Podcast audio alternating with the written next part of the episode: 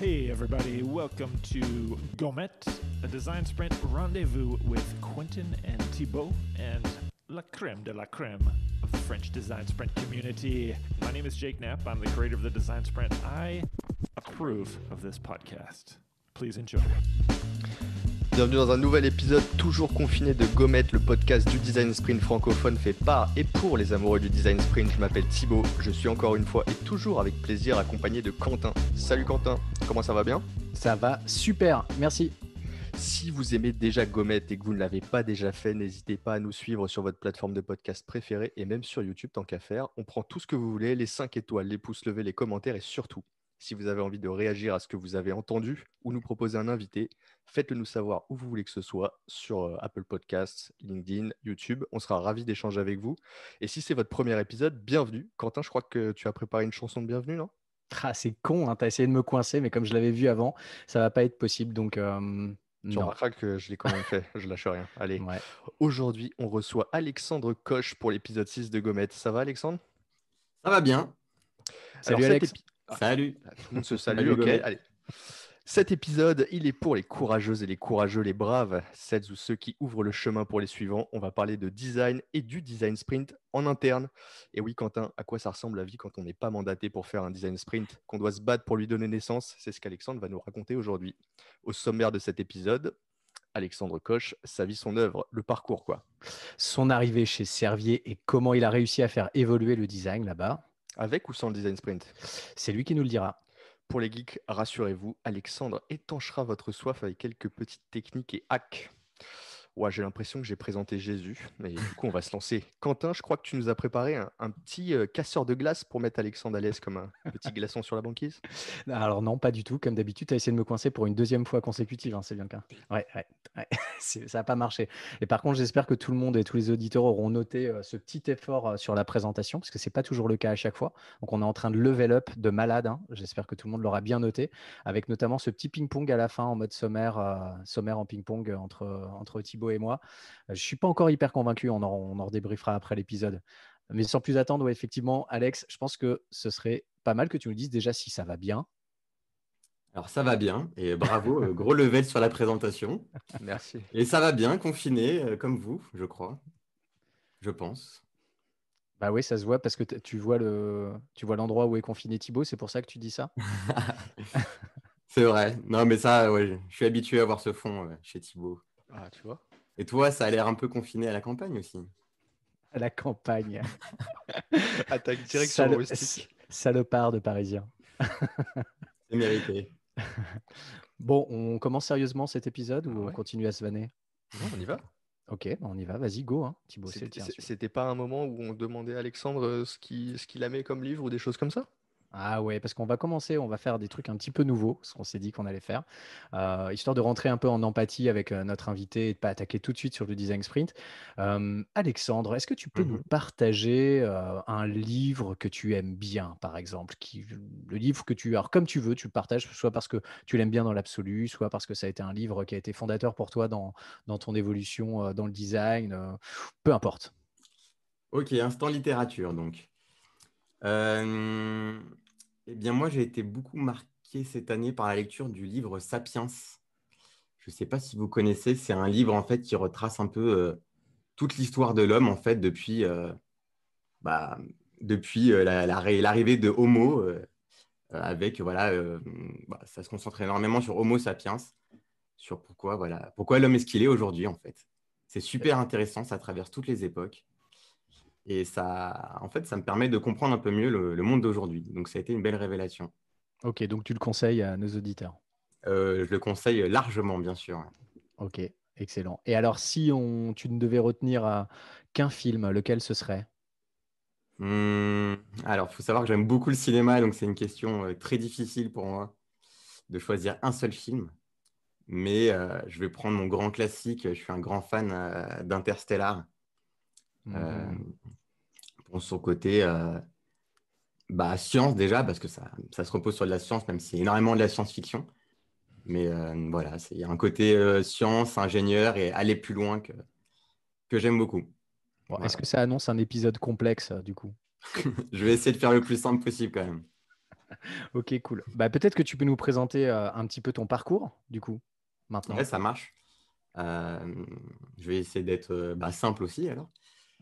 Euh, donc, euh, moi, j'ai fait une école d'ingénieur, une école d'ingénieur sur Paris qui s'appelle l'ISEP, qui est une école plutôt généraliste. Et j'ai fait une spécialisation en innovation et c'est là où j'ai commencé d'ailleurs à mettre un pied dans le, design thinking.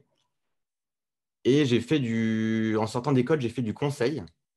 Alors, euh, après, en faisant du conseil, j'ai fait une petite, j'ai fait une petite parenthèse. Au départ, j'ai fait du développement, du développement mobile sur Android et iOS. Ça a duré deux mois et très vite, je suis retourné dans, dans ce qui me plaisait un peu plus. Et en fait, je me suis spécialisé dans les parcours utilisateurs en e-commerce. Donc, je ne faisais pas encore vraiment de l'UX, mais euh, ouais, c'était beaucoup, euh, c'est ça, optimisation de parcours, euh, la relation site web, magasin, web to store, tout ça. Et j'ai eu la chance de faire voilà, beaucoup, beaucoup de clients, luxe, retail, énergie. Et ouais, j'ai fait quasiment tous les secteurs, la banque aussi d'ailleurs. Donc c'était super intéressant. Et j'ai fini par faire euh, le secteur euh, de l'industrie pharmaceutique. Et aujourd'hui, je suis toujours dans l'industrie pharmaceutique. Donc après, euh, après, après, que je m'y retrouve, 8 ans, euh, c'est ça, 8 ans de conseil. Non, c'est ça, 5 ans de conseil et 3 ans en interne dans l'industrie pharmaceutique dans une société qui s'appelle Servier. Le monsieur est une licorne, vous l'aurez compris, son parcours est vaste, donc il a fait du développement, du design. Et euh, donc aujourd'hui, comme tu le disais, chez Servier, est-ce que peut-être tu peux nous présenter un peu Servier pour qu'on comprenne bien le contexte dans lequel tu es arrivé avec euh, le sujet qui nous intéresse après? Ouais, je comprends. Euh, bah, je suis arrivé chez Servier avec la casquette UX designer, parce que oui, je ne l'ai pas dit avant, mais en fait, au fur et à mesure, à force de travailler en, en e-commerce et à force de travailler sur les parcours utilisateurs, j'ai intégré en fait le design thinking, la démarche que je chéris tant, que j'ai appris en école d'ingé pour euh, me retrouver à faire en fait de l'UX design. Et je suis arrivé chez Servier, euh, voilà, ils avaient un projet, ils avaient acheté, euh, ils avaient un projet euh, autour d'un t-shirt connecté pour les patients. Et voilà, il y avait, il y avait la solution, il y avait la techno, mais il manquait un peu l'histoire avec l'ensemble des, des personas. Non, mais Et, attends, est-ce que tu peux nous en dire un peu plus sur le t-shirt connecté avant que tu passes à la suite? Parce que Ouais, bien sûr. Donc, ce t-shirt s'appelle le Cardio Skin. Euh, c'est un t-shirt connecté qui permet de mesurer euh, l'électrocardiogramme euh, des patients et qui envoie les infos directes dans le cloud, dans le cloud pour, sur une interface médecin, en fait, pour qu'ils puissent suivre ça en, en direct. Ou pas en direct, en fait, mais quand ils le souhaitent. Ok, et aujourd'hui, il est, euh, il est en production, il fonctionne ce t-shirt? Il est en production. euh, il y a encore un business model à trouver. euh, mais il est en prod. Mais voilà, je pense que derrière, il y a encore un petit effort sur le, le business model. Ok, merci pour les précisions, je te laisse continuer. Avec plaisir. Et donc, je suis arrivé euh, bah, pour, une petite mission de deux semaines pour raconter un peu l'histoire de ce t-shirt. Donc, euh, qui va l'utiliser, euh, à quel moment? Donc, en fait, faire les, faire les personas et les parcours utilisateurs. Donc, c'était voilà, une mission de deux semaines. Et au fur et à mesure, on s'est dit, ah, bah, ça serait pas mal de travailler en fait l'application. Donc, c'est comme ça que je me suis retrouvé à faire les, wireframes. Et au fur et à mesure, en fait, bah, mon métier du designer a commencé à intriguer. Parce qu'à ma connaissance, j'ai été le, premier chez Servier. Et au fur et à mesure, en fait, j'ai creusé mon trou. J'ai fait euh, trois ans du design chez Servier, donc sur des sujets super variés. Une majorité de sujets plutôt tournés vers le collaborateur, des outils métiers. Et en fait, euh, au bout de trois ans, je suis passé euh, interne. Et c'est là qu'on m'a proposé de monter le, le pôle UX et Design Thinking. Donc aujourd'hui, je ne suis plus vraiment dans l'opérationnel, je, ne- je ne fais plus vraiment de l'UX design. Mais voilà, je gère un pôle euh, composé de designers. Aujourd'hui, euh, il y a cinq designers et il y en a un certain euh, qui est dans cette équipe aujourd'hui, Thibaut Desquéquer. Voilà. Eh bien, enchanté, euh, bravo, merci. Et euh, non, mais justement, ça peut être intéressant si, euh, si tu reviens un petit peu entre le, bah, ton arrivée et puis aujourd'hui, cette équipe constituée, etc. Comment tu as vu le design mûrir, on va dire, chez, chez Servier et comment tu l'as aussi accompagné, j'imagine? Alors, il faut savoir qu'au début, on me prenait un peu pour un extraterrestre, voire euh, l'autre penchant, c'était bah, euh, qu'est-ce qu'il nous raconte, lui, euh, avec un peu ce, bullshit de consultant. Et, donc, au début, c'était vu comme, vu comme vraiment quelque chose d'étrange. Et, maintenant, aujourd'hui, ça, maintenant, c'est quelque chose qui est processé, qui est intégré dans, vraiment dans une équipe produit. Voilà, j'ai l'autorisation de monter ce pôle, donc ça montre que il y a un, vrai sens maintenant à ce métier euh, chez Servier. Alors, si je suis bien, en fait, tu, entre le moment où tu as été internalisé chez Servier et le moment où tu as monté Spol, il y a eu trois ans, c'est ça? Ouais, c'est ça. Et en gros, quand tu as été embauché, tu as été embauché pour. C'était quoi le, périmètre de ta mission? Qu'est-ce qui t'a décidé à intégrer Servier? Sachant que tu allais quand même intégrer un grand groupe dans lequel le design, manifestement, c'était le premier profil de designer à être intégré. T'es pas du tout. Enfin voilà, le groupe n'était pas du tout mature sur ce sujet-là. Mmh Donc, tu allais nécessairement rencontrer toutes les difficultés qui allait avec, d'incompréhension, tu l'as dit, de bah, toutes, les, toutes les contraintes qui allaient arriver avec ça, avec, bah, avec ce qui est inhérent dans un groupe de ce type-là, hein, de cette taille-là. Et, et, au bout de trois ans, comment tu as vécu ces trois années-là? Qu'est-ce que tu as fait concrètement au contact des équipes? Quelle a, été ta, quelle a été ta posture? Quelles a été les difficultés que tu as pu rencontrer? Déjà, c'est la première question, puis après on passe à la suivante. en fait, j'ai été embauché vraiment, c'est ça, pour monter ce, ce pôle ce pôle UX et design thinking pour, euh, ouais, c'est ça, vraiment intégrer l'UX design dans, nos process. Euh, en fait, j'ai, j'ai deux objectifs. En fait, j'ai un objectif de fournir un peu de la ressource UX designer, donc euh, avec des consultants et des internes, et aussi faire de l'acculturation autour du, design thinking. Donc, en fait, les missions, elles ont été assez variées. Au début, je au début, c'était pas facile. Une des premières difficultés, parce que je, je faisais et de l'opérationnel et du management. Donc, euh, j'avais un peu ce, rôle de, construire le pôle, mais de continuer à faire tourner l'UX design. Donc, ce n'était pas facile d'avoir les deux casquettes. Et donc, bah, je continuais à animer des ateliers, des choses comme ça. Et euh, voilà, au fur et à mesure, je suis passé vraiment en full, euh, en full management d'équipe. et tu m'as posé une question sur les difficultés.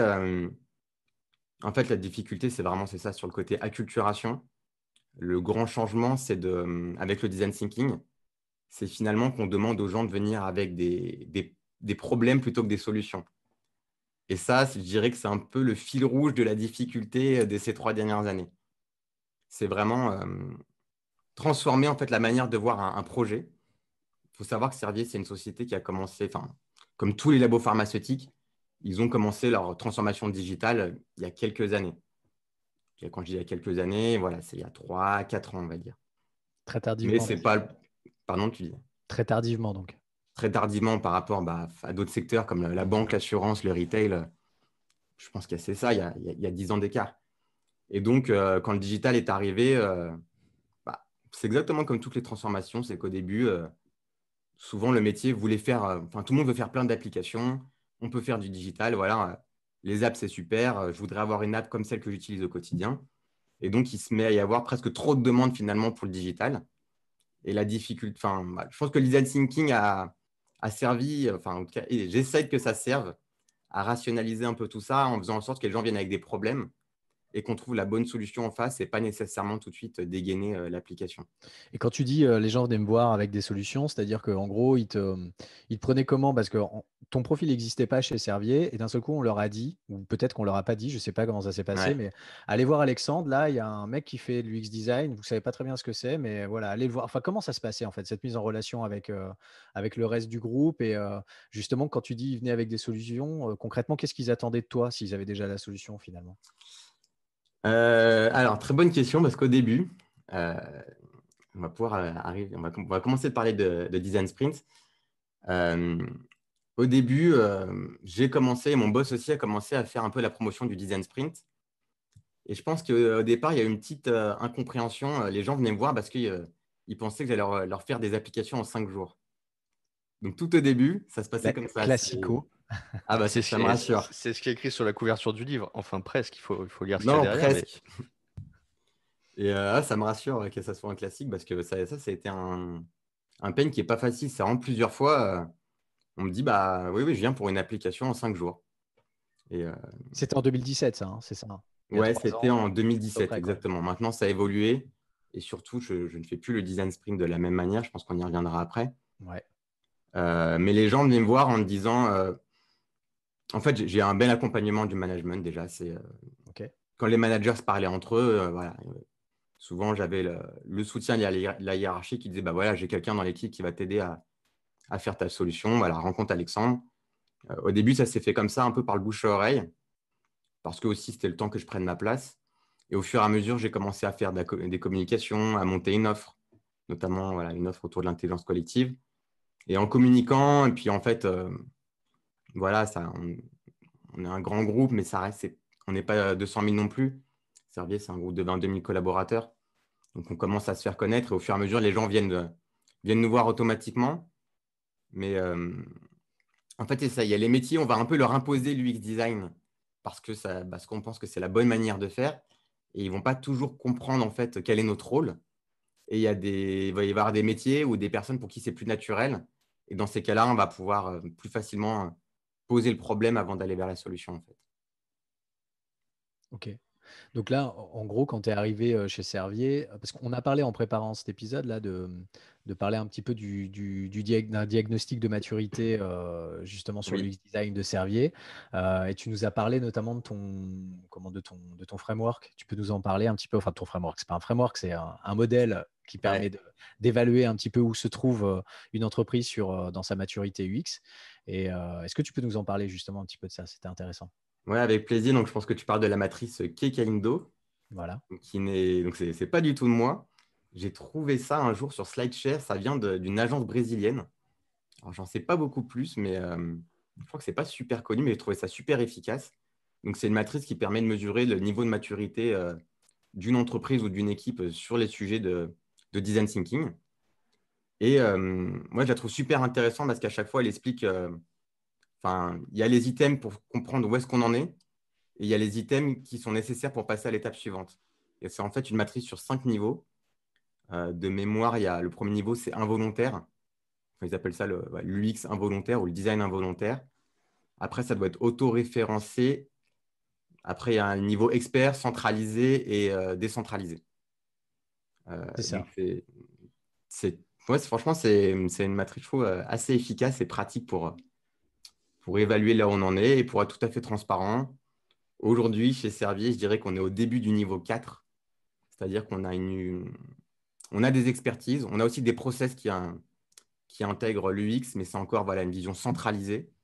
Et on n'est pas encore sur une logique de design at scale, voilà, enfin de, scalabilité du design. On n'est pas encore sur quelque chose de décentralisé. Mais ça fait partie euh, des choses qui arriveront à l'avenir. Pour donner un petit peu de détails par rapport à, cette matrice dont tu parles, puisqu'on l'a, on l'a sous les yeux, effectivement, il y a cinq niveaux, c'est cinq niveaux dont tu parlais.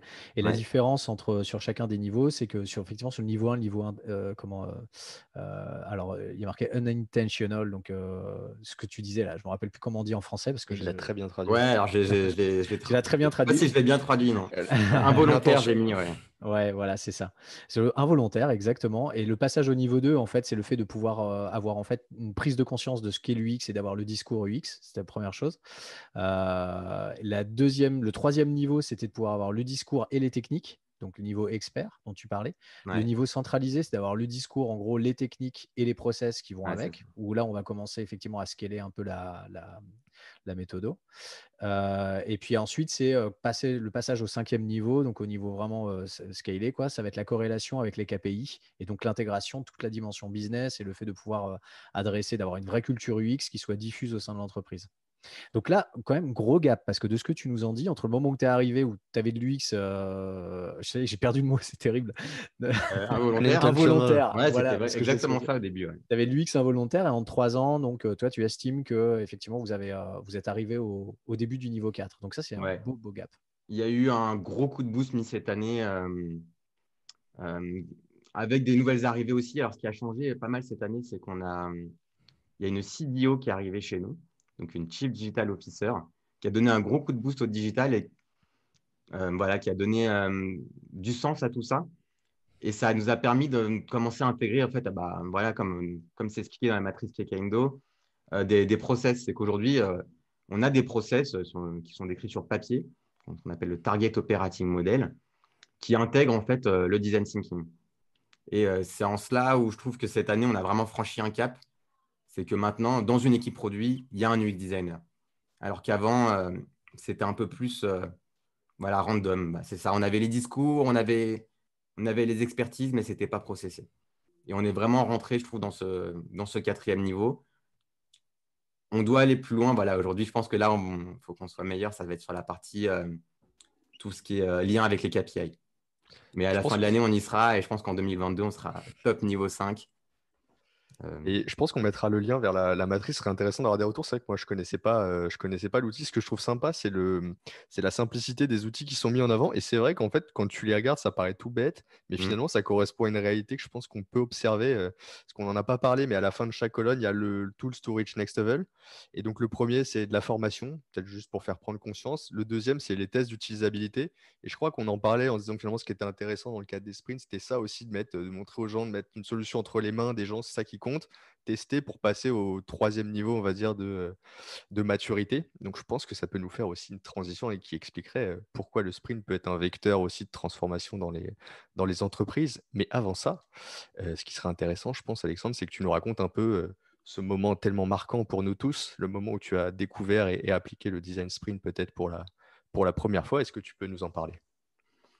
Alors, le moment où j'ai découvert le design sprint pour la première fois, je crois que ça va être en 2015 ou 2016, à vérifier, suite à un article de Tiga, euh, qui avait fait un très bon article dessus. Je pense qu'il existe toujours, à vérifier.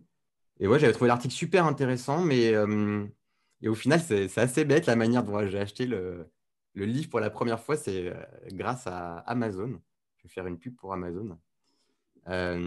C'était une recommandation suite à l'achat d'un livre, je ne sais plus, sur le design. Et il m'avait poussé ce livre et je voyais ce que c'était. Je me suis dit, il serait temps que je l'achète.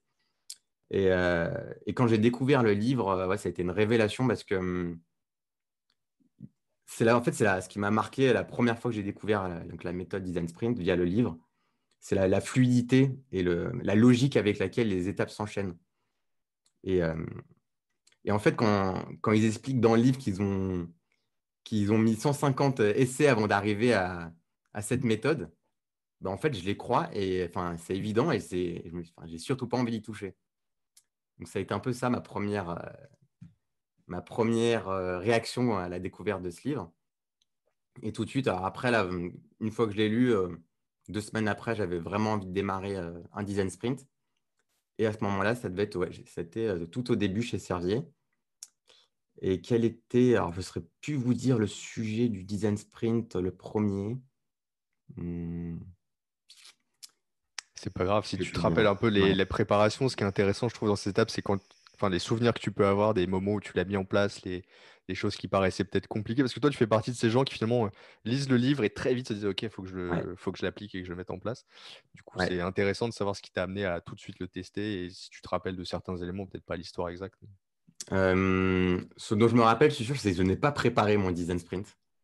Et c'est un truc qui m'est resté, c'est que je les prépare jamais en fait. Euh, What Non, je les prépare pas beaucoup. Euh, je vais pas. Enfin, Quand tu dis préparer, c'est-à-dire Donne-nous un peu plus de détails. en fait, je vais pas essayer de chercher à rencontrer euh, spécialement, à discuter longtemps avec le métier pour euh, bien définir leurs problèmes, etc. Je veux juste comprendre, enfin, être sûr qu'ils aient compris l'attente du design sprint.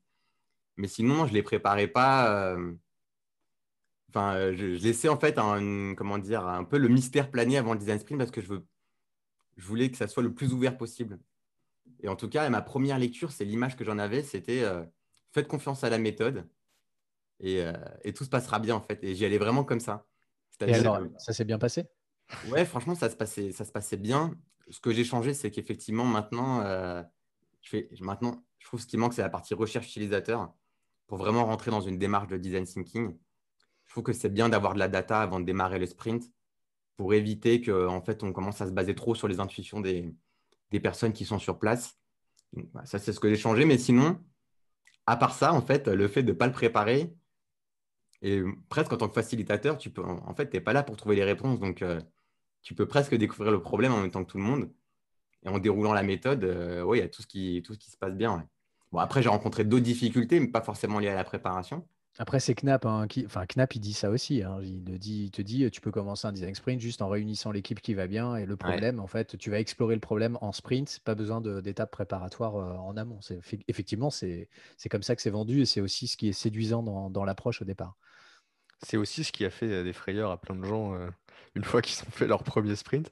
Du coup, je trouve ça intéressant de voir que finalement, tu as gardé un peu l'essence, mais finalement, tu as remis une phase de. euh, tu, vois, là, Oui. tu mets une phase de, de research avant, ce qui est vrai qu'on peut être le. Voilà, c'est un peu l'envie qu'on a quand on lit le, livre pour la première fois. Mais alors, du coup, tu abordé euh, quelques autres difficultés. Je trouve ça intéressant de se dire euh, bah, quelles sont les difficultés que toi, tu as identifiées et que tu as essayé d'adresser. bah, Il y a eu il y a les grands classiques, hein, mais effectivement, il y a les, cinq jours dans, un- dans- dans une entreprise comme la nôtre, je pense comme beaucoup dans l'entreprise, c'est très difficile, voire quasiment impossible de placer euh, cinq jours d'affilée. Et je crois que le peu de fois où j'ai réussi, en fait, euh, les personnes se retrouvaient forcément à avoir des urgences à gérer. Et, ça m'est déjà arrivé qu'on commence un design sprint. Alors, vous, allez, vous allez crier, mais ça m'est déjà arrivé de commencer un design sprint et qu'on finisse à trois ou quatre. Et, euh, et même si on a bien répété au début que c'était important de, que tout le monde soit là pour euh, tout le long du design sprint, il y a toujours les urgences du quotidien et ça, on n'y échappera pas, même si les téléphones sont censés être éteints. Donc, il y a eu ces difficultés-là de, voilà, de réunir euh, le bon nombre de personnes, donc 6 ou 7 pendant 5 jours. Voilà, ça, ça a clairement été une difficulté. J'avais même parfois l'impression, enfin, je me disais, mais si je veux faire exactement le design sprint, je vais en faire euh, un tous les deux ans. Quoi. Et comment ça se fait avant de rentrer euh, un peu plus dans le détail Enfin, là, justement, si au contraire, je vais te demander d'entrer dans le détail, mais comment tu as fait, du coup, quand, euh, je sais pas, moi, au bout du deuxième, troisième jour, tu vas peut-être nous, nous le dire, mais tu t'es retrouvé avec une équipe divisée par deux. Comment tu t'es adapté finalement? Ou est-ce que tu t'es adapté déjà? C'est la Euh, première question. On Et fait si- remonter tout ça. Oui, non, bah, j'ai continué, si, j'ai continué à dérouler la méthode. Euh, S'il y a une personne qui devait partir, par exemple, euh, ça dépend à quel moment c'était, mais si elle n'avait pas encore présenté, par exemple, euh, son solution sketch, euh, j'allais lui demander de nous le présenter rapidement avant qu'elle parte, même si ce n'était pas forcément un bon moment, mais au moins pour qu'on ait l'info, pour qu'on comprenne ce qu'elle est fait, ce qu'elle est fait, et pour qu'on puisse voter, par exemple, le mercredi. Euh, après, ça dépend vraiment des moments, mais euh, je veux dire, à la limite, le moment le moins gênant, c'est quand des personnes elles partent le jeudi, euh, quand on est en train de, de prototyper. Voilà, là, c'est vrai que si on a déjà une bonne vision de ce qu'on veut faire, qu'on a déjà raconté l'histoire avec le storyboard, c'est pas trop gênant à ce moment-là. Même si Oui. ça casse un peu le fait qu'on on sort un peu symboliquement de la, de la co-création. Ok, donc toi, tu as continué, tu continues à dérouler, tu essaies de Ah oui, trouver suis des, resté. des- des adaptations et tout ça. Et euh, ok, parce que tu vois, par exemple, il y a des, hum, des gens comme euh, AGN Smart, euh, AGN Smart, par exemple, qui eux Mhm. ont, enfin, ont probablement vécu exactement les mêmes difficultés que toi, et qui du coup, dans leur adaptation du sprint, ont proposé un. Alors, c'est une agence, c'est encore différent, mais ils, ils ont rencontré les mêmes difficultés. Et eux, dans leur adaptation du sprint, on a déjà parlé à plusieurs reprises hein, dans différents épisodes de ce podcast, mais ce qu'ils proposaient, c'est de se dire, OK, on va vous solliciter, finalement, vous, euh, enfin, vous clients, on va vous solliciter vraiment deux jours temps plein. Et c'est sur ces deux jours-là, en fait, où à la fin du deuxième jour, on va avoir un storyboard complet. À partir du moment où on a, on a un storyboard complet et détaillé, on n'a plus besoin de vous ensuite pour faire la prod du prototype Ouais. et faire les tests. Ça, c'est bonus. Donc ça, on peut en discuter. C'est une posture, mais euh, eux, ils ont trouvé ce hack-là. Toi, comment tu t'es adapté finalement? Quelle a été ta réaction quand tu as observé que c'était impossible de, mobiliser euh, un groupe de 6 ou 7 personnes sur 5 jours? Bah, c'est super original, mais j'ai fait exactement la même chose.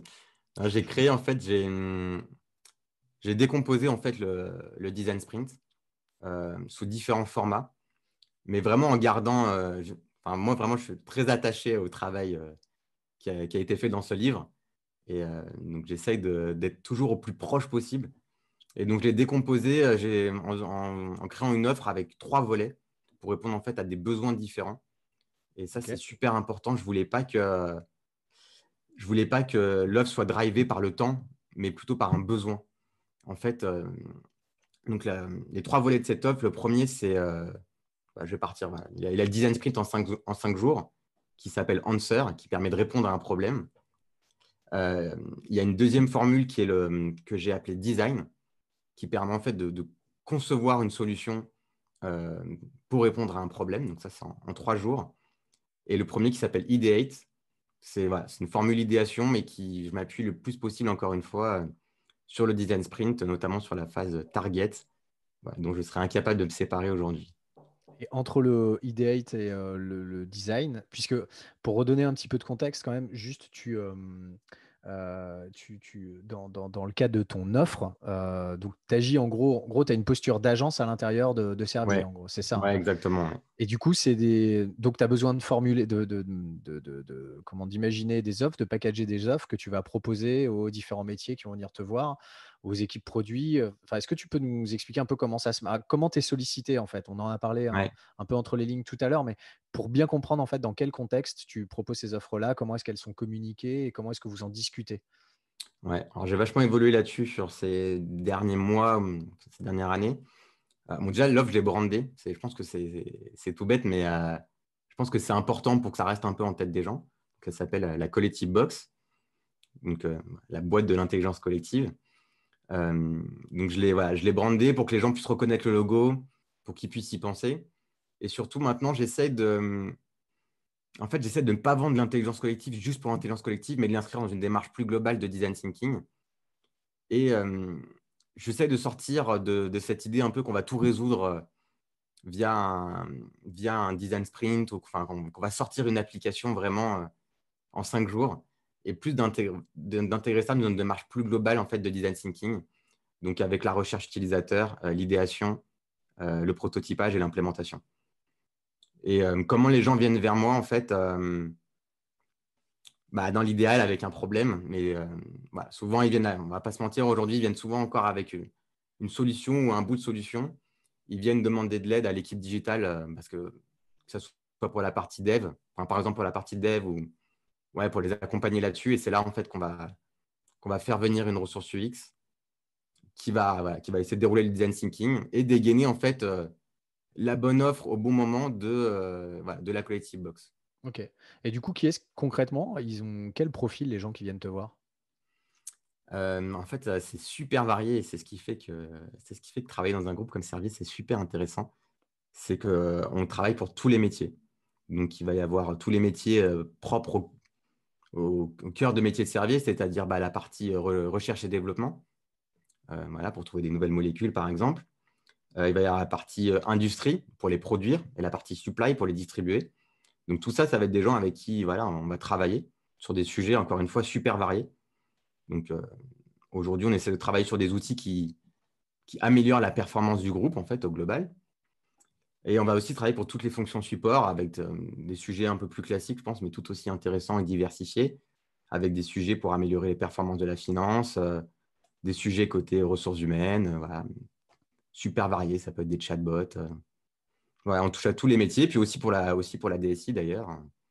Voilà, et parfois pour nous-mêmes, on a des sujets pour le digital aussi.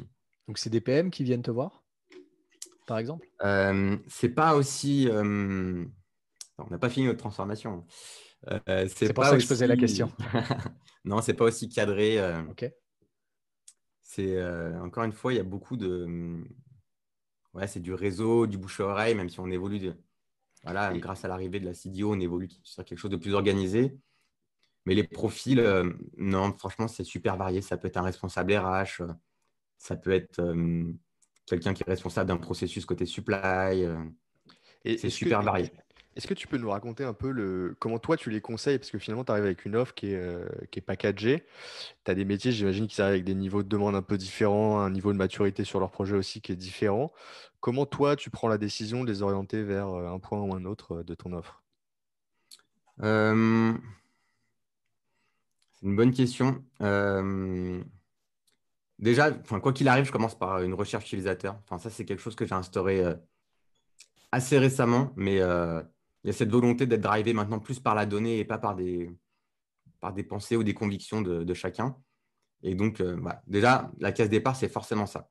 Après, à savoir dans quelle offre de la Collective Box on va, s'orienter, il y a plusieurs paramètres. Il y a déjà le niveau d'investissement que le métier est capable de mettre, que ce soit en, temps et en énergie. Ça arrive parfois qu'il y ait des métiers qui nous disent, moi, je n'ai pas spécialement de temps euh, à consacrer à ce sujet, mais euh, j'ai un problème, aidez-moi à le résoudre. Et voilà, c'est euh, pas forcément avec ces métiers-là, on va peut-être partir sur une, formule idéation de une journée. Et à l'inverse, il y a des métiers qui sont voilà, ont vraiment envie de s'investir pour dans, dans, dans, dans, cette problématique et on va pouvoir aller jusqu'à un design sprint de cinq jours. Et ce que je vais faire aussi, c'est que je vais regarder le niveau de maturité un peu du, du métier parce que euh, ce qu'il y a, c'est quand on est facilitateur en design sprint, on n'est pas designer et c'est pas toujours évident de demander euh, au métier de trouver la solution euh, à son problème, notamment si parfois il faut aller chercher dans des technos pas forcément maîtrisés, euh, n'importe quoi comme la blockchain ou même le chatbot, c'est pas si trivial que ça.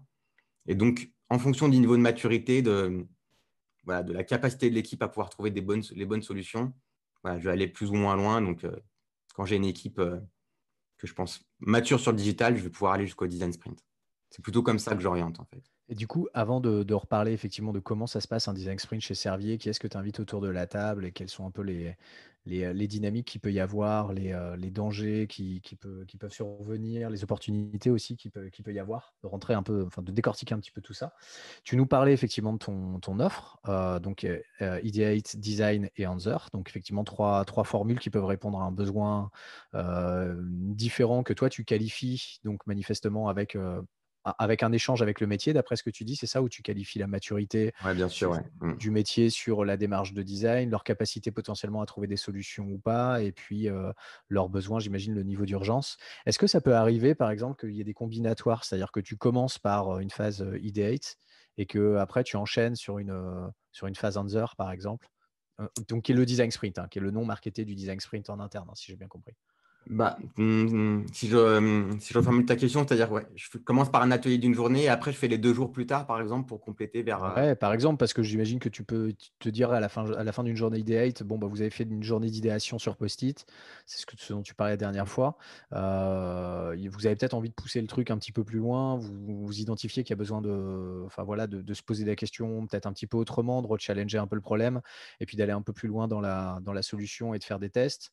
Voilà, j'imagine que ça peut agir aussi comme une forme de, de problème framing, en fait. Ouais, en fait, le cas que j'ai le plus souvent, c'est euh, en fait, c'est ce que je vends le plus en interne, c'est la formule euh, trois jours, donc la formule design.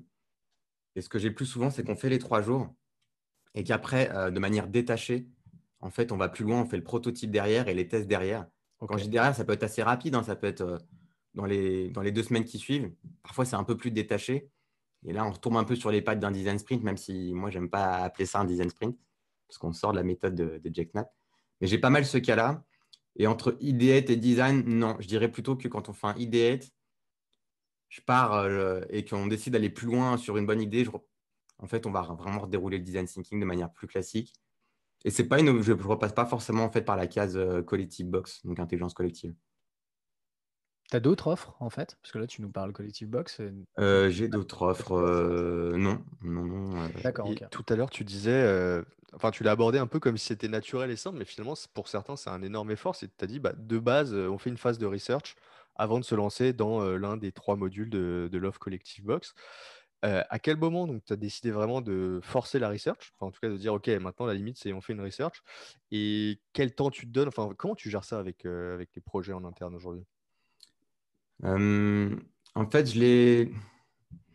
C'est plus par expérience que je me suis dit, en fait, euh, c'est beaucoup plus intéressant quand on a de la donnée, en fait. Et euh, c'est vrai que ça, c'est une réflexion qui est assez récente, hein, enfin, chez moi, qui date d'il y a un an, qui est presque cette obsession de faire du design thinking, quelque chose qui se base essentiellement sur de la donnée. Et ça m'est venu naturellement et je n'ai pas eu un déclic du jour au lendemain. Je me suis dit, je vais tout casser, il faut absolument qu'il y ait la recherche utilisateur, mais en fait, ça me paraît que le- dans la logique de l'évolution et de, voilà, de l'évolution de notre équipe aussi et de Servier aussi, qui gagne en maturité. Et je trouve que le niveau de maturité au-dessus, c'est euh, de faire de l'UX qui se base sur de la donnée, en fait, data-driven. Et euh, donc ça, Parce que ça, c'était pas possible, par exemple, au début, ou c'était quelque chose qui était, pas... qui était mal compris, par exemple? Ouais, c'est une bonne question. Euh, ce qu'il y a, c'est qu'au début, je suis arrivé, l'UX design, c'était. Enfin, faut imaginer que euh, pendant très longtemps, c'est, on me demandait où était ma pochette de dessin, quoi. Ouais, c'est ça. Gros- Grosso modo, c'est ça. Et encore, et encore, parfois récemment, on me dit que voilà, euh, on intervient sur la décoration, tout ça. Et euh, il y, a- il y a vraiment eu ce mot de designer qui, qui portait parfois à confusion, en, à confusion en France. Et euh, ouais, en fait, au début, je ne pouvais pas arriver tout de suite en, en mettant la totale. Pouvais pas dire dès le début, bah, maintenant, vous venez plus avec des, solutions, vous venez avec un problème. Vous ne connaissez pas la solution, c'est grâce au design thinking qu'on va la trouver. Non, c'était trop tôt. Et en fait, j'ai remonté au, fu- au fur et à mesure le design thinking, c'est-à-dire que quand je suis arrivé euh, en tant que designer, euh, finalement, la première chose qui était comprise et qu'on m'a demandé, c'est de faire des wireframes, en fait. Et donc, la première notion, je pense que j'ai vraiment euh, essayé de, de, promouvoir chez Service, c'est cette notion de prototypage, de, tester, de tester pour pas cher avant d'implémenter. Tout simplement parce que ça permet de prendre des risques. Euh, quand, voilà, quand on fait des wireframes, quand on fait des maquettes, on peut prendre des risques et donc c'est une opportunité d'innover. Donc, je suis vraiment arrivé avec ce discours et c'était déjà, euh, bah, c'était déjà quelque chose de pas trivial de convaincre tout le monde de, de prototyper avant de développer. Ce n'était pas, vraiment pas un réflexe. Et en fait, au fur et à mesure, bah, je suis arrivé sur l'idéation. Donc, l'idéation, c'est quelque chose qui a beaucoup plu. Hein. Voilà, tout le monde. Il y a un moment, tout le monde voulait faire des design sprints. Aussi parce qu'on pensait que ça permettait de faire des applis, de concevoir une appli en cinq jours. Et en fait, voilà, j'ai remonté la chaîne du design thinking au fur et à mesure que la maturité augmentait. Euh, voilà, jusqu'à attendre en fait euh, la recherche. Et c'est comme ça que j'en suis venu à intégrer un peu la, recherche de manière euh, systématique. Ça s'est fait un peu de manière naturelle en fait. Je trouve que ce qui était plus simple, c'est de commencer avec le prototype parce que ça se voit. Quand on parle de, recherche, ça, ressemble à quoi par exemple? Est-ce que tu as toujours le même format un petit peu ou est-ce que tu l'adaptes? Enfin, Comment tu comment en parles? Comment tu... Ouais. Alors je laisse beaucoup de liberté sur la manière dont est fait la recherche. Euh, le seul truc que, que je souhaite, c'est qu'il y ait euh, de la recherche qualitative et quantitative, parce que les deux se, complètent bien. Mais sur la manière de la faire, en fait, je laisse énormément de liberté aux, designers, parce que j'ai j'ai plus ma casquette de consultant et maintenant, moi, j'ai besoin, j'ai besoin de, consultants pour, pour, me nourrir. Et si un consultant qui arrive avec une nouvelle méthode, une nouvelle manière de recherche, de faire sa recherche, j'ai vraiment pas envie de, de fermer la porte à quel que soit l'outil, en fait. Donc j'impose vraiment. Euh, il y a vraiment enfin, pour moi, il n'y a pas de meilleure manière de faire la recherche. Si déjà on, en fait une, c'est pour moi, c'est déjà une belle victoire. Euh, voilà, pourvu qu'il y ait, voilà, une partie qualitative et quantitative pour bien mixer les deux. Mais aujourd'hui, c'est vrai que le, plus classique, hein, c'est le format interview. Donc, euh, minimum 5 interviews, je dirais, par persona. Et la recherche quantitative, ça marche assez bien. Ça, chez Servier, on l'a testé. C'est voilà, un questionnaire, un, questionnaire Microsoft Forms qu'on envoie euh, le plus possible pour avoir de la donnée voilà, en quantité. Ok. Et cette donnée-là, vous l'utilisez par exemple sur n'importe quel des formats de, de, ton offre, sur Ideate, Design, bon, Answer évidemment, c'est un gros truc, et Ideate, Ideate aussi, je veux dire, sur le format une journée? Ouais. Tu fais de la recherche euh, systématiquement, quoi. Et du ouais, je trouve que. Ouais, pardon. Non, non, je t'en prie, au contraire, vas-y. Non, en fait, il faut savoir que, quelle que soit la formule, je la commence exactement comme dans, dans le bouquin de Jack Knapp, comme dans Design Sprint, c'est que je commence toujours par la phase target. Et je trouve ça assez sain de définir le problème sur de la donnée réelle terrain. Parce que parfois, euh, on est tous très forts pour trouver euh, des problèmes, que ce soit le métier et même les designers, les premiers, on est très forts pour trouver des problèmes partout parce qu'on parce a envie de, résoudre plein de choses. Et en fait, je trouve que baser le problème sur de la donnée terrain, je trouve ça super sain en fait de démarrer comme ça pour, euh, bah, ça, identifier vraiment le, pain point réel. Voilà. J'étais en train de me dire, euh, en fait, cette, cette, petite offre Collective Box, enfin cette offre, c'est un peu ton pied dans la porte pour remettre du gros design thinking derrière, au sens où finalement que tu prennes un jour, trois jours ou cinq jours avant, tu vas avoir une grosse phase de, de research et ça se permet d'avoir un truc beaucoup plus sain et j'imagine aussi d'accompagner les métiers dans leur, dans leur transformation et dans leur acculturation euh, au design. Donc j'étais en train de me dire.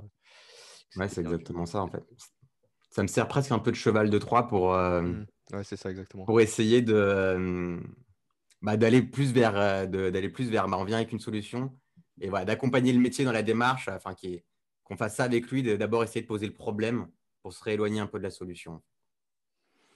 Et surtout, c'est important de faire une offre aussi d'intelligence collective parce que, en fait, toutes ces notions sont un peu confondues au départ.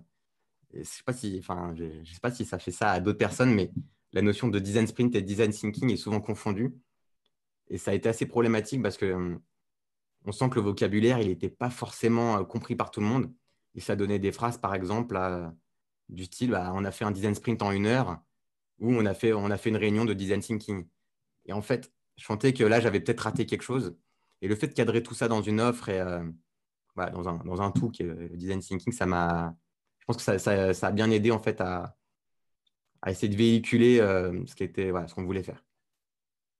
Bah, c'est sûr que c'est un gros enjeu là. Tu nous racontes toute ton histoire et ton parcours chez Servier, mais euh, entre le moment où tu arrives, où tu es le seul à représenter la practice design et le moment où, euh, tu sens que tu as quand même, par la pratique, sur ces dernières années, réussi à acculturer des équipes qui elles-mêmes ont parlé à d'autres équipes. Donc, euh, en gros, tu as toute une phase d'apprentissage interne de l'organisation sur ce qu'est le design concrètement et, d'appropriation de son vocabulaire et d'utiliser le vocabulaire au, bon endroit pour ce que c'est véritablement.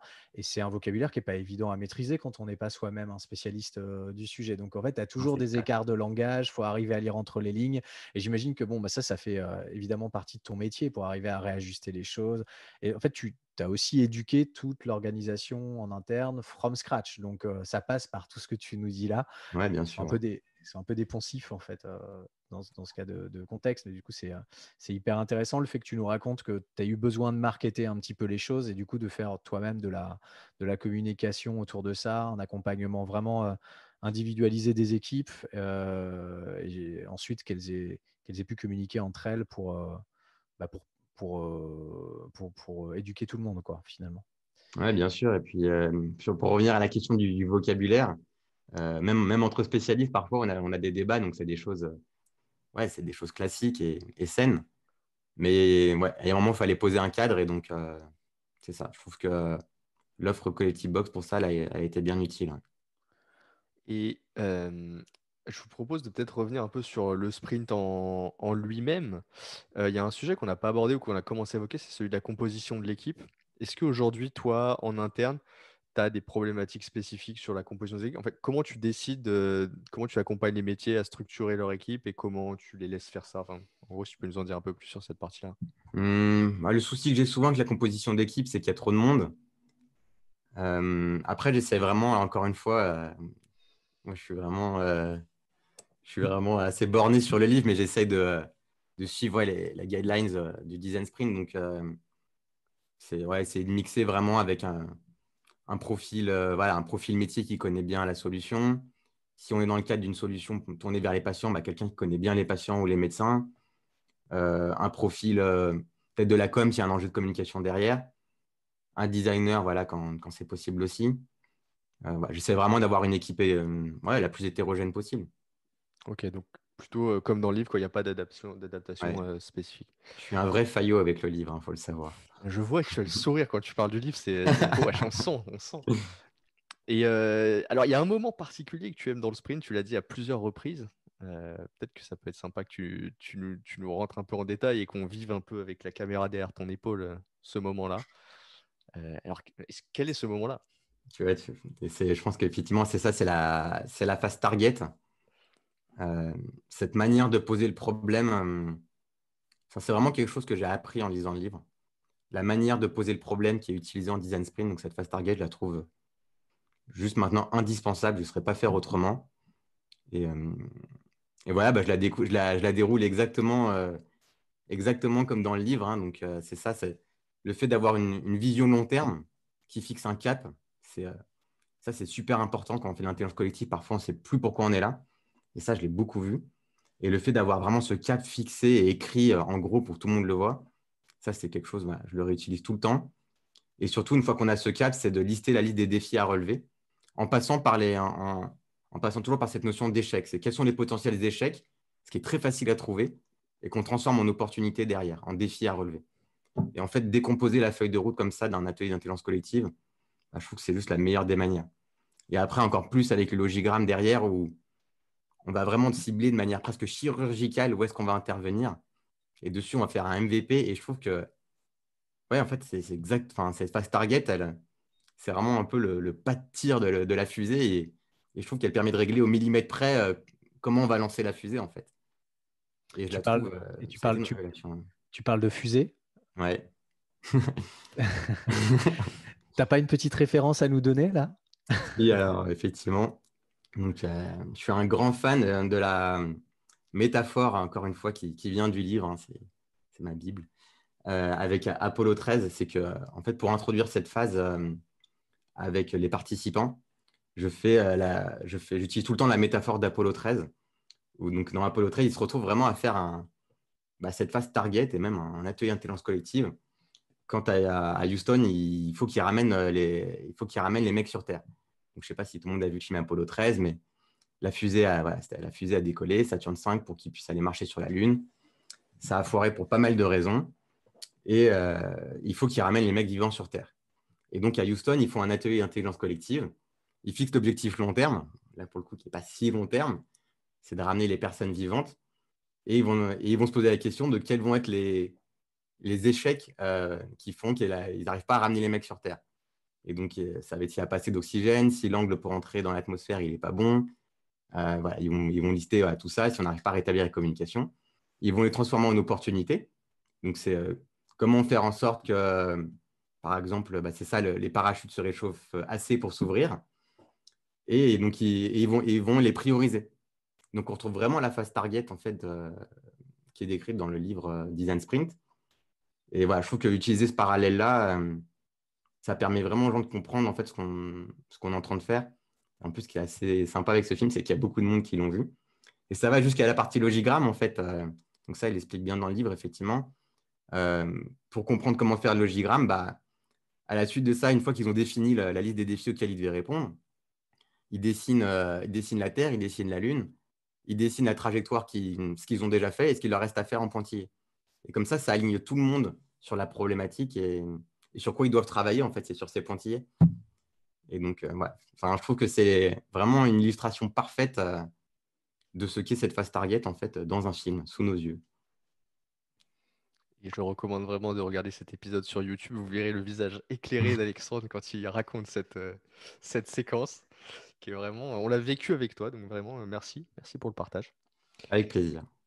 Je vous encourage tous à regarder Apollo 13, qui est un excellent film justement sur cette notion de, bah, en fait, de design sprint, de prototypage et même de management. C'est vraiment très intéressant. Quentin, je ne sais pas si tu as euh, des, questions avant qu'on aborde le futur, mais. Non, vas-y, je t'en prie. Euh, bah non, mais la question, c'est finalement maintenant que tu as. Voilà, quels sont un peu les objectifs, les caps que tu te donnes, toi, euh, dans le futur, et pourquoi pas avec, avec le design sprint, et que tu fasses un peu un, un Rex sur, bah, sur ce temps passé chez Servier euh, alors sur le design sprint précisément, je pense que euh, ce que je pourrais me fixer comme objectif, c'est, je pense que plus Servier va gagner en, maturité euh, sur le digital, plus ça va être facile de faire des design sprints et donc plus je vais pouvoir faire des formats 5 jours. Aujourd'hui, j'en fais très peu. je vous l'ai dit, je fais essentiellement des un jour ou trois jours. dans l'idéal, hein, moi, dans le monde de mes rêves, j'aimerais faire plus souvent des, des 5 jours. Et je pense que ça sera possible au fur et à mesure voilà, que Servier avant dans sa transformation digitale et qu'on gagne en maturité. Je pense que ça va faire des design sprints de plus en plus intéressants en fait euh, avec les métiers.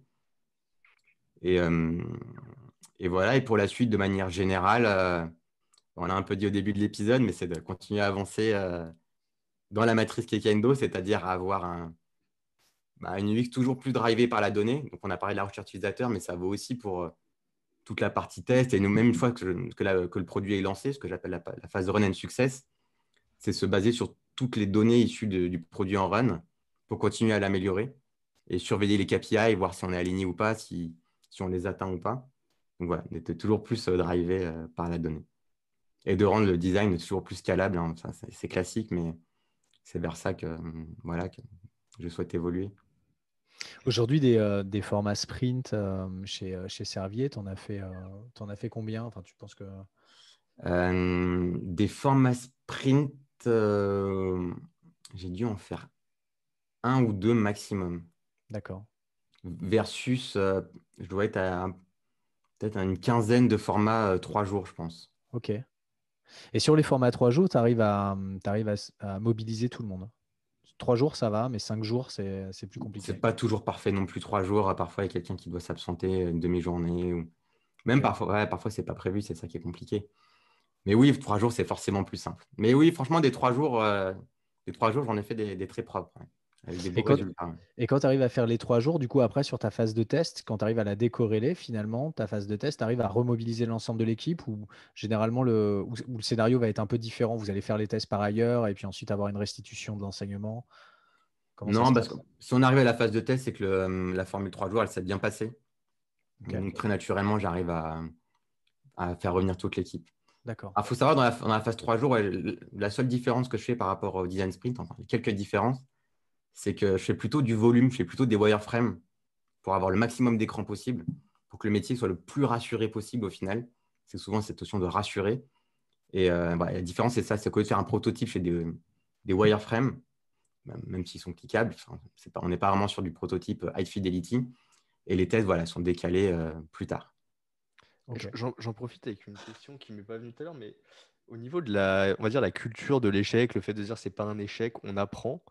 euh, est-ce que tu as des retours d'expérience à nous partager? Comment, enfin, est-ce que tu as déjà été confronté à des cas où ça n'a pas marché la solution? Et comment c'est accueilli par des gens dont c'est pas le, pas le métier? Ouais, tu... ouais, ta question, si c'est en fait, euh, ouais, on a l'atelier a abouti à quelque chose qui fonctionnait pas en fait? Bah, soit l'atelier aboutit pas à quelque chose et puis finalement quand vous le testez on se rend compte que ça fonctionne pas, soit, euh, soit ouais peut-être que même en fin de troisième jour tu te rends compte que ça fonctionne pas, je sais pas si c'est possible mais Ouais, j'ai des super exemples et en fait, c'est mes préférés. Je trouve que c'est les plus intéressants. Euh, j'avais un exemple, par exemple, d'un sujet euh, chatbot pour les RH. Donc, euh, typiquement, là, c'est hum, le genre de sujet où parfois le métier vient un peu avec la solution. Et euh, on a avancé, donc on a, on a déroulé en fait euh, le design sprint, donc un format trois jours, plus le prototypage qui s'étend un peu sur, euh, les semaines qui suivent et les tests, euh, voilà, pareil, deux semaines après. Donc, on a en fait, on est arrivé à prototyper un chatbot. Euh, et on s'est rendu compte en fait que ce n'était pas forcément l'outil le plus adapté étant donné la problématique était de, mémoire, c'était de centraliser, de rendre facile d'accès l'ensemble des informations RH. Et en fait, on s'est rendu compte qu'au au niveau des tests utilisateurs, que en fait, bah, les, chatbots, euh, ouais, l'outil n'était pas forcément adapté parce que trop verbeux, pas assez direct. Voilà, des problèmes d'accessibilité, euh, des choses comme ça. En fait, je trouve ça super intéressant parce qu'on a fait un proto de chatbot, euh, franchement, qui nous a coûté quasiment rien. Et on sait qu'un chatbot, avant de faire un truc qui marche, ça coûte cher. Et bah, en fait, moi, j'adore ce genre de résultat. C'est que, en fait, ça a marché. Le design thinking, il a marché. On a dérisqué un sujet parce qu'en fait, on allait se planter. Et on a fait un truc qui, qui coûtait pas cher. On a vu qu'on allait se planter. Donc, ouais, j'ai des exemples comme ça. Et... Ou j'ai des exemples pareils où le métier est venu pour faire une application. Et en fait, on finit avec une solution qui est, qui est beaucoup plus intelligente parce que parce qu'on a fait une, ouais, une intelligence collective qui a, qui a bien fonctionné. Tu voulais réagir, euh, Thibaut? Non, je te l'ai- non, non, je croyais que tu allais réagir aussi donc je pense qu'on est. Moi je, voulais te, moi, je voulais te demander un truc, parce que je pense qu'on arrive sur la fin de cette interview, à moins qu'on ait loupé. euh, mais je crois que c'est. Je regarde là le. Ah, on n'a pas abordé le détail de quelques tips et quelques techniques qu'on avait promis en début d'épisode. Ouais, alors je garde, je garde quand même ma question pour la fin, alors ça marche. Alors bah voilà, ma, ma question est déjà posée, je crois Alex. J'imagine vas ce nous donner des hacks, tu vas nous donner des petites techniques secrètes. Euh, non, mais mes techniques, euh, elles sont pas très originales parce qu'elles sont toutes dans le livre, mais encore une fois, je- moi, je suis accroché à chaque mot euh, du livre. Euh, non, il y a un truc qui marche très bien, qui fait souvent rigoler en plus, donc ça, peut permettre de détendre l'atmosphère, c'est de demander l'autorisation d'être facilitateur. Donc, en fait, je commence euh, tous mes ateliers d'intelligence collective comme ça. Et donc, souvent, ça fait rigoler parce que les personnes m'ont dit, bah, c'est évident, si c'est pas toi, je sais pas qui ça va être. Et en fait, le fait de demander, ça permet d'être. en fait, ça simplifie la vie de tout le monde. Moi, ça me simplifie la vie en tant que facilitateur parce que j'ai aucun problème à interrompre quelqu'un qui, voilà, euh, qui, enfin, interrompre une discussion qui s'éternise trop, peu importe le niveau hiérarchique. Et surtout, les personnes se mettent dans cette position où ils acceptent de se faire interrompre parce qu'on a demandé l'autorisation au début. Et en fait, c'est un moment super symbolique, un qui fait rigoler, mais qui, qui apporte toute une symbolique au rôle de facilitateur qui demande l'autorisation. Et je trouve que ça fluidifie vachement euh, bah, les échanges qu'il peut y avoir avec les facilitateurs euh, et les participants. Donc ça, c'est un tips euh, qui est dans le livre, mais euh, qui marche très bien. Il faut le faire. À ne pas, ne pas oublier de le faire au début du sprint. Et après, un petit tip, c'est- ouais, il faut le faire au début. Non, après, j'utilise pas mal aussi ouais, le, je crois que je sais plus comment il s'appelle ce truc, le, le kick-off kit de, fourni par, euh, par Google. C'est un petit, un petit slide set voilà, avec 5-6 slides pour introduire les design sprints. Bah, franchement, j'ai essayé de le modifier, mais ce qu'ils ont fait, encore une fois, c'est bête, mais ça, marche super bien. Donc, j'utilise beaucoup leur, euh, leur slide set où il y a une petite blague à chaque fois sur euh, bah voilà, on va vous demander de. En, deuxième jour, on va vous demander de dessiner ça. Il y a un dessin de Léonard de Vinci super complexe. Et, euh, et voilà, en fait, c'est la petite blague. En fait, on, leur montre des, exemples de post-it avec des, des gribouillis. Ça, permet de rassurer les gens sur, le fait que ça leur donne confiance sur le fait qu'ils sont capables de dessiner quelque chose, des gribouillis sur un post-it.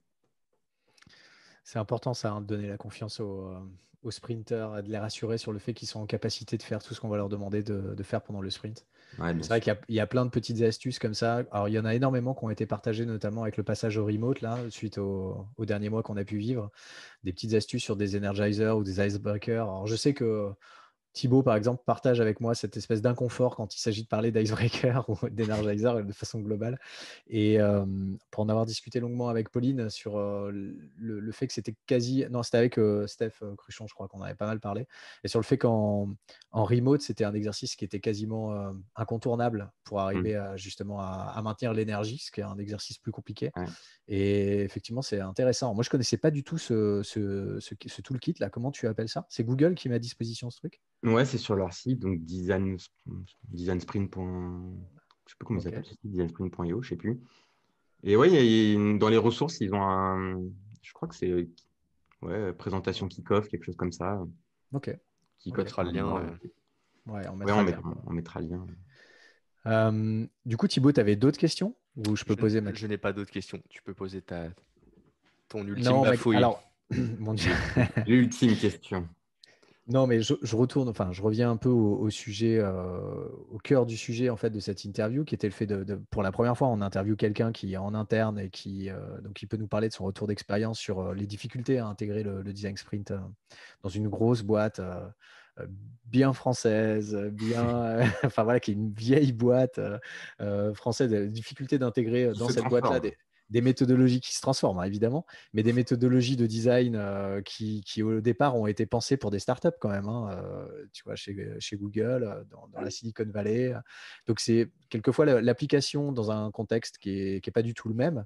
Ça peut parfois paraître un peu incongru. il se trouve que mmh. l'histoire a montré que c'est des choses qui fonctionnent bien et la preuve, c'est que vous en faites et la, preuve, c'est que tu as de, bonnes, de, bons espoirs et de bonnes perspectives sur le fait d'arriver à, à, développer la méthodologie chez Servier. Ma question, c'est Qu'est-ce qui manque selon toi chez Servier pour que tu arrives à intégrer cette méthodologie et en faire euh, un quasi-réflexe en fait, euh, et que justement ces freins les plus importants, parce qu'en fait le frein dont tu m'as parlé, c'est pas tant d'arriver à convaincre sur les résultats de la méthodologie. Tu m'as parlé de mmh. deux choses. Tu m'as dit un, il faut arriver à lutter en gros contre la conception, la fausse conception du, qu'on peut se faire du sprint, qui est une solution magique un petit peu qui va nous permettre d'aboutir sur une application euh, en cinq jours. Euh, donc ça, arriver à travailler euh, les gens, éduquer les gens sur le fait que ce n'est pas le cas, avec c'est une démarche, un outil dans une démarche de design parmi d'autres. Et deux, le fait de se dire, euh, j'arrive pas à mobiliser les, gens le temps nécessaire. Du coup, qu'est-ce qui fait, selon toi, que demain, tu vas réussir justement à intégrer cette méthode et cette pratique comme tu as envie de le faire? Honnêtement, je mets toutes mes billes sur l'acculturation. Et quand je dis l'acculturation, bah, je ne vais pas utiliser le mot formation parce que j'ai pas envie d'imposer le design thinking comme un process ou quelque chose où les gens se disent on va le faire parce que c'est important, parce que c'est politique, parce qu'il y a un peu l'UX design thinking. En fait, quand je parle d'acculturation, c'est que les gens comprennent tellement bien la méthode qu'ils n'arrivent plus à s'en passer en fait. Et comprennent que cette philosophie design thinking permet vraiment d'aller vers, vers l'innovation, vers de la prise de risque et donc vers des, solutions qui vont gagner en fait en, qualité. Et en fait, euh, ouais, en fait, je touche, je touche, euh, je mets, je mets tout, euh, je mets tous mes espoirs sur cette, euh, sur l'acculturation pour créer une sorte de, de déclic. Et voilà, en fait, où les métiers, où tout le monde viendrait pour faire du design thinking, en fait, pour répondre à un problème. Et du coup, cette acculturation, toi, tu essaies de l'accélérer. Comment tu t'y prends au, dehors du fait de, de, de, traiter les sujets et de les traiter bien à travers des démarches de design sur, sur des demandes entrantes? Toi, est-ce que tu, as une démarche un peu proactive euh, d'acculturation au sein de Servier? Euh, Je vais faire mon autocritique, mais on va dire euh, que je peux toujours mieux faire. non, mais en fait, après, c'est à force de répéter. c'est à force de répéter, représenter le design thinking. J'ai fait une vidéo un peu déjà qui, présente le design thinking. j'utilise beaucoup, j'utilise beaucoup le vocabulaire et la manière de présenter de Mark Stickdorn, qui a écrit le livre DC Service Design Thinking. Euh, voilà, je trouve qu'il décrit beaucoup de simplicité, de simplicité. Je reprends énormément euh, sa manière de faire. Donc, euh, en fait, c'est ça, c'est faire des vidéos, répéter. Avant chaque projet, en fait, ce qui est important, c'est que dès qu'on dès qu'on est sollicité par le métier, c'est de réintroduire en fait cette, notion de design thinking. Parce que c'est pas parce qu'il y a une vidéo et c'est même déjà elle n'a pas forcément été vue par tout le monde. Et surtout, c'est pas parce qu'elle a été vue, il ne faut pas continuer à enfoncer le clou derrière. Et à l'avenir, je suis en, train d'essayer de préparer aussi une formation autour de ça. Et, euh, mais il y a sûrement d'autres choses à trouver, peut-être des, points un peu plus informels. Euh, voilà, pour essayer de créer des discussions pour essayer de faire comprendre l'intérêt de, cette démarche en fait, dans, pour innover en fait, dans l'innovation. En tout cas, ce que je comprends, c'est qu'il y a quand même eu un énorme gap depuis le début et que, bah, évidemment, il y aurait des milliards de choses à mettre en place et que c'est déjà, enfin, que c'est en route et que c'est déjà, que déjà top. Euh, bah, moi, je voulais te remercier euh, déjà d'avoir pris le temps de nous partager cette expérience en interne parce que je pense que ça va intéresser, euh, intéresser beaucoup de gens. voilà, moi, c'était hyper intéressant de, de, t'écouter parler concrètement de, de ça. Euh, Thibaut, je ne sais pas si tu as des retours. Merci, merci beaucoup Alexandre, merci de t'occuper de moi aussi au quotidien. Et puis, euh, et puis c'était un plaisir de te voir euh, partager avec autant de, passion et de, et de joie sur ce sujet. Donc merci beaucoup. Et en plus, c'est un vrai plaisir d'être invité chez Gomet. Donc merci pour l'invitation. et ben avec plaisir. C'est un très bon moment. Et tu n'avais pas une petite annonce à passer d'ailleurs? Tu nous en as parlé juste avant de commencer l'épisode. Il me semblait bien. Hein, oui, je recrute des UI designers, donc si ça ça intéresse des personnes, voilà, je, je cherche des, des UI designers confirmés, seniors, euh, voilà, pour, pour rejoindre cette folle aventure en interne. Voilà. Et franchir les niveaux de la matrice Kekendo. Euh, j'ai pu faire une belle publicité, merci. Arriver au niveau 6 de la matrice Kekendo. voilà, exactement, c'est ça, l'ultime niveau. ok, mais merci beaucoup. C'est une belle plateforme de recrutement. Eh ben écoute, on verra, tu nous le diras. À tester, ouais, je vous confirmer ça. Je vous dirai. Merci beaucoup, Alex. Merci, à toi. Merci à vous. Salut. Salut. Salut.